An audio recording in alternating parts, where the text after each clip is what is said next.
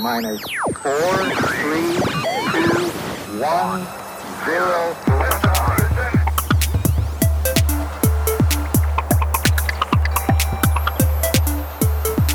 I'm blue, ba dee da die. If I were green, I would die. I'm in need of a guy. I'm. A- oh, hey.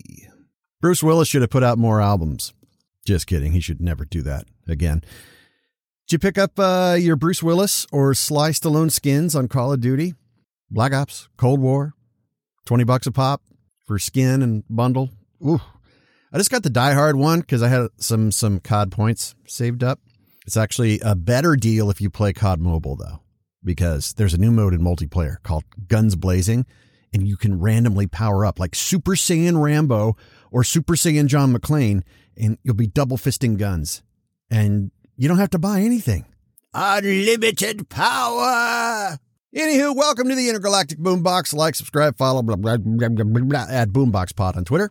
The Intergalactic Boombox at gmail.com. Shout out to Philip Doan, the very first person to send me an email on the Intergalactic Boombox.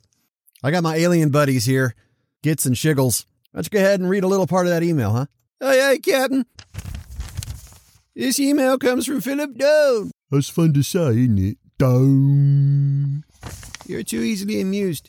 Anyway, Kyle, first, great intro, love it. Second, layout is awesome. 10 to 12 minutes total, covering topics in bit sized chunks. Yeah, the Bitcoin part was like you described, over my head. Yeah, I don't think a lot of people get the Bitcoin thing. But I think if someone donates in Bitcoin, you know, Satoshis, maybe Carl should, should make something special out of that, you know? Giggles, you're interrupting me.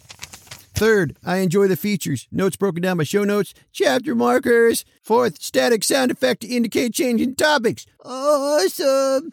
Let me read some of that. Great concept, great execution, great job. Look forward to the next episodes. Thank you, Phil Doan. Hey, what's up with you printing email, wasting trees and, and printer ink? That ain't cheap, dude. Apple Music brings lossless audio. It won't work with Bluetooth or any of the Apple AirPods, at least not out of the gate. Android phones can do lossless, uncompressed audio, but Apple products, no. To hear true lossless quality, you need a DAC, which is digital audio converter. You plug it into your computer, your tablet, or your phone with a bunch of dongles and this, that, and the other. That sounds dirty, dongle. Uh, and most people, uh, their hearing can't really tell a difference in quality. You'd also need wired audiophile quality headphones and, of course, hardwired stereo equipment. Again, it will not work with Bluetooth, and a huge chunk of the Apple Music library will be uh, introduced in in uh, in June for a 24-bit at 192 kilohertz, and the whole catalog will be streaming just by default Dolby Vision lossless audio. Now, iPhone and iPad cannot natively output that high quality, but the DAC makes it possible. HomePod and HomePod Mini will get a software update to allow for this, but AirPods and AirPod Max owners, no lossless for you. It's kind of like a big middle finger to Tidal, who who charges like an extra twenty bucks a month for this stuff. And Spotify, they're going to have lossless as well. I don't know what they're going to charge yet, but Amazon Music scrambling because of this Apple announcement.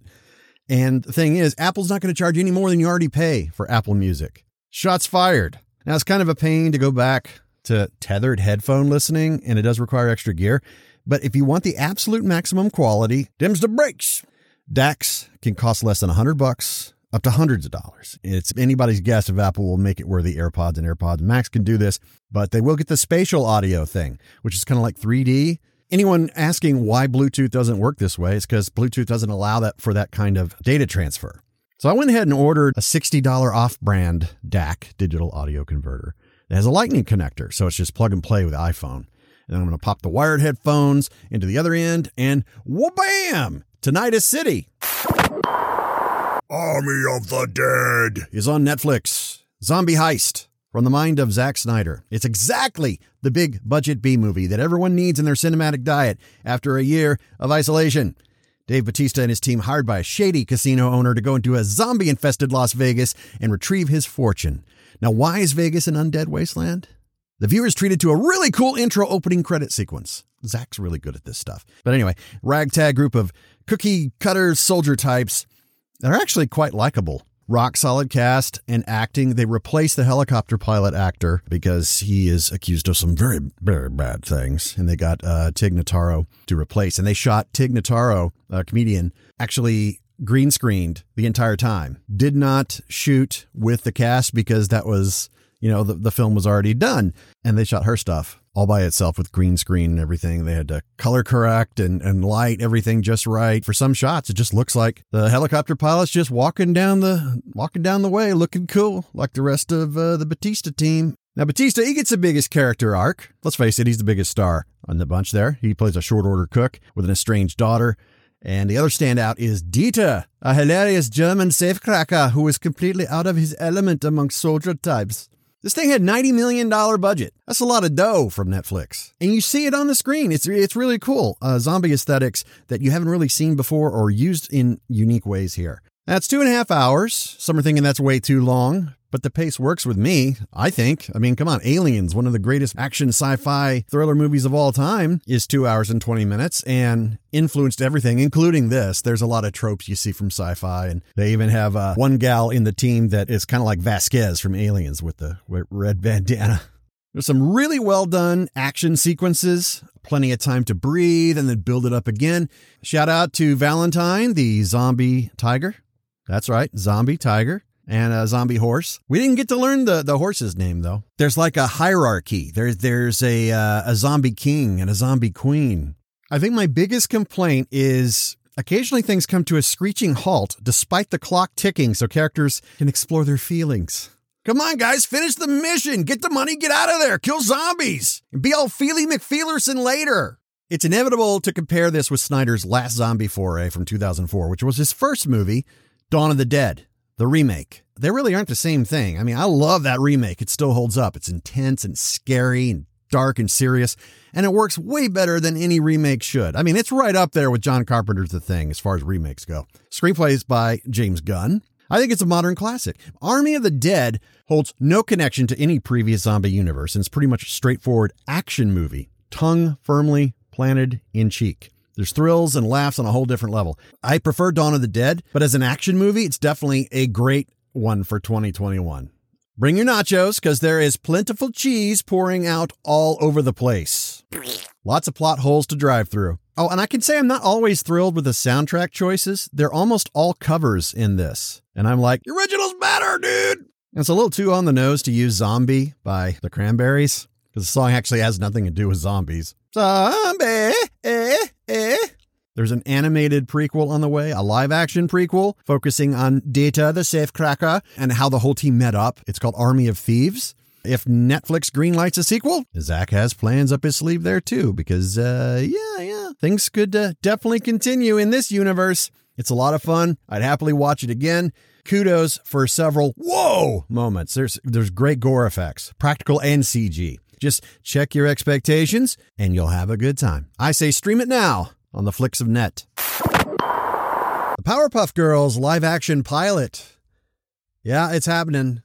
At the CW, the original pilot didn't work, so they're redoing it.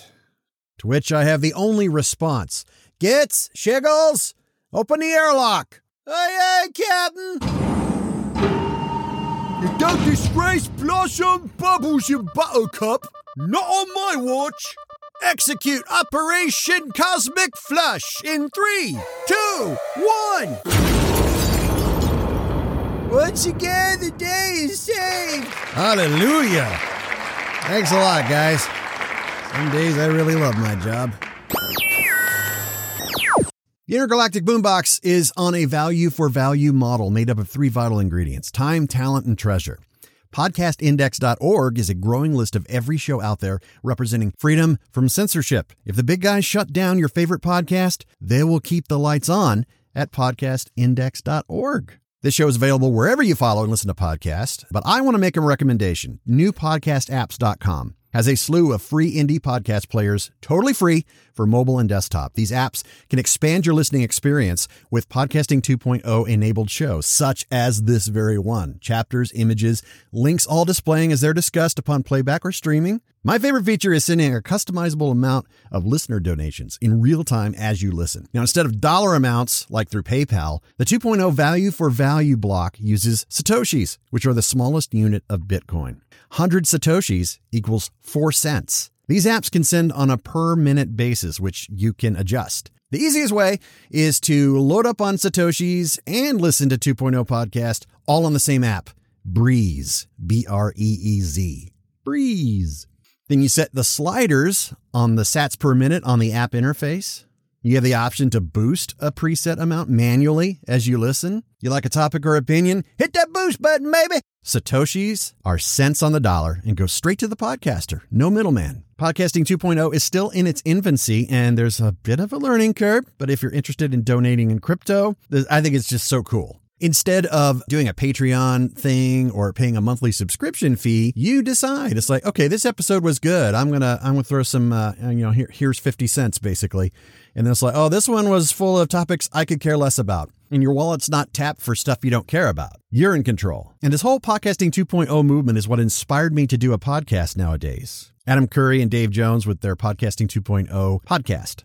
There's a bunch of developers testing, building, improving these apps, and over time they'll be streamlined and then they'll be super easy to understand. So try out these Podcasting 2.0 features on the apps listed at newpodcastapps.com. My personal favorite, Podfriend. Whoa, look at the time. I need to make like a tree and get out of here. Drop me a line at boomboxpod. Give a follower and holler. The intergalactic boombox at gmail.com. That's all I got. Hey, bye.